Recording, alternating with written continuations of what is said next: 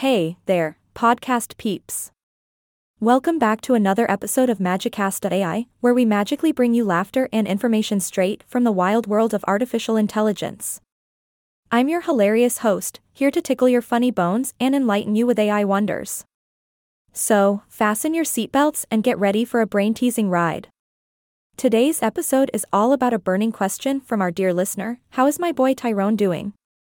Well, fret not, dear listener.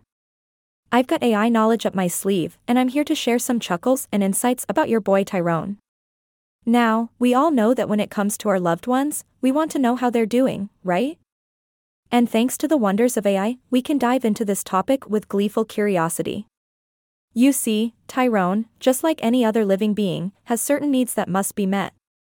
And although we can't ask Tyrone directly, we can rely on AI to give us some cheerful insights into his well being. Obstetric clinicians are like the superhero doctors of the birthing world. They evaluate the baby's heart rate and how it responds to the mother's contractions.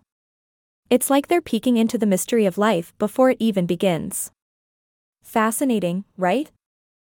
Ah. Those instruments used during childbirth, forceps, vacuum devices, and other fantastical contraptions that can assist and sometimes create a bit of chaos. As magical as these instruments may seem, they can potentially cause physical injury to our dear Tyrone. You know, our little Tyrone relies on the umbilical cord to supply him with precious oxygenated blood until he takes his first breath of fresh air after being delivered. But sometimes, alas, the umbilical cord can be the villain in this beautiful tale.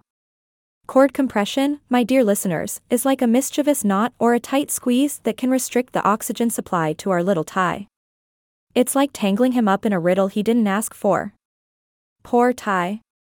Cord rupture is another twist in this narrative when something causes the blood vessels in the umbilical cord to tear or burst.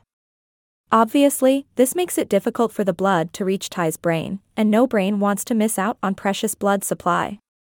Oh, and then there's the nuchal cord. Picture this Ty swooshing into the world, and suddenly, whoops, the cord wraps around his neck like a sneaky surprise party decoration. Talk about an unexpected twist. Though it might sound a little dramatic, it's actually quite common and usually doesn't cause any harm to our little hero.